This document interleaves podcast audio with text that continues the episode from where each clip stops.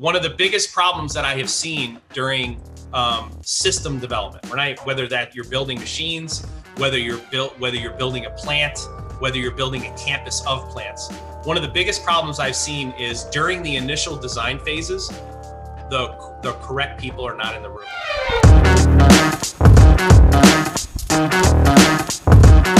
I have one here from John Fox looking for your commercial opinion of speaking IT slash OT to an audience that doesn't understand that a network or HMI outage has no effect on the PLC running its process. Oh, this is like the cloud application one. All right. So here's my recommendation. Number one, don't use the terms IT and OT. Okay. And, and I, and, and here's why. When, when Arlen Nipper started using IT and OT a couple of years ago, he was saying the convergence of IT and OT. He was not using that term thinking it was going to going to become a marketing slogan. Okay. and so it, it, it, meant something. He was saying, hey, there's pieces. So for the, when you say IT and OT, no one knows what the hell you're talking about. Okay. Why don't you say the stuff that the IT department controls and the stuff that happens on the plant floor? Because that's more effective. People understand that. Your machines, connecting your machines to your business. That's another good way of describing it. Okay. When you say IT and OT convergence, what happens is people's eyes glaze over now. When you say digital transformation, their eyes glaze over. When you say industry 4.0, their eyes gla- they roll their eyes. Oh, we've heard this one before too. Mm-hmm.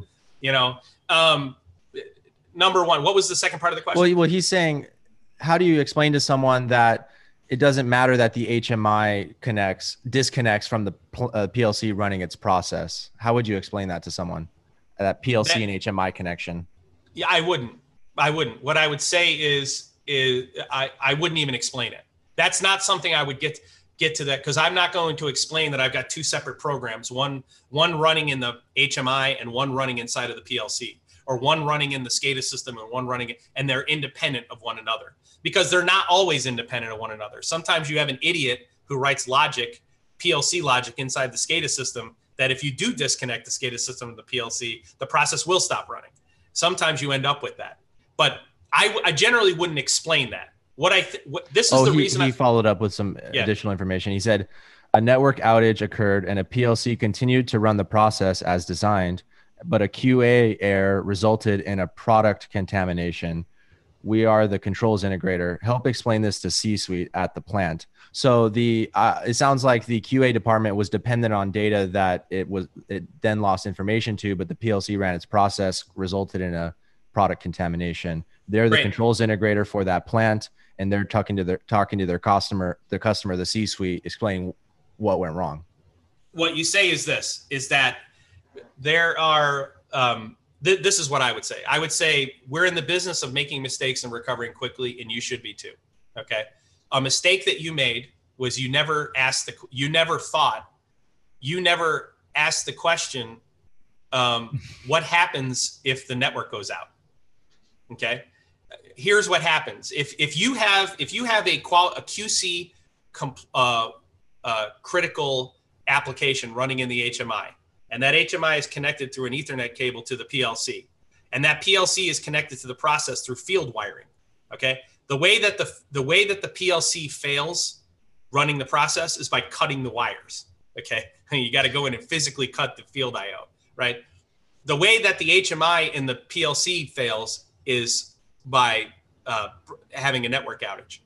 One of the things that we do when we develop our applications, we actually go PLC, uh, PLC, HMI, SCADA, MES, ERP. We show the layers, and then we show the roles and responsibilities and the criticality criticality at each layer. That is, what is the uptime? So when we write a PLC program, we show that a PLC is we expect it to have five nines of uptime in a year. We show that the HMI is expected to have three or four nines of uptime every year. The SCADA system is supposed to have one nine of uptime throughout the year. The MES system is going to have one nine of uptime. We show that. We show those uptime numbers so that they are aware that if you put a QC critical element in this layer, then you have to expect 18 minutes of outage per year. And then they can say, okay, well, that needs to run on the edge. I want to say this. Uh, PLC, a lot more can run on the edge today because the the processors that run in PLCs are much more powerful. You can store alarms for years if you want to. You The things that are absolutely process critical need to live on the edge. They got to live on the edge. So that means don't connect the HMI to the PLC through a common network switch. You physically connect it to the PLC so it can't a network outage doesn't impact it. But that that's part of the engineering design. Those are considered questions you have to ask while you're designing the system. Awesome. Great question. Uh, that one was from John Fox, right? And question. Sonia Scriven added a nice comment. This is why you need to have all stakeholders at the start of the project. That so that's spoken like a true project manager right there, Sonia. Nicely done. So this is one of the thing. This is one of the biggest problems. This is a very good point, Sonia.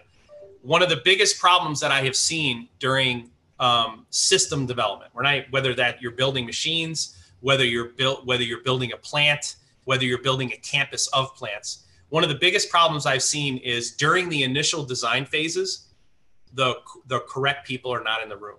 How often, all these controls engineers here, how many times are you part of the discussions before a machine is built so that you can ask the question, hey, do you have a state register in your PLC code when you, hey, machine builder, when you build this, are you going to include a state register? Are you going to include a lifetime counter? Are you going to include state by cell? Those questions never get asked. So when someone wants an MES system, one of the very first steps, one of the first things you've got to do is put those in. And if all the stakeholders were part of the initial discussions, you would have a lot of the groundwork, a lot of the framework you need to develop IIoT solutions without having to go back and integrate.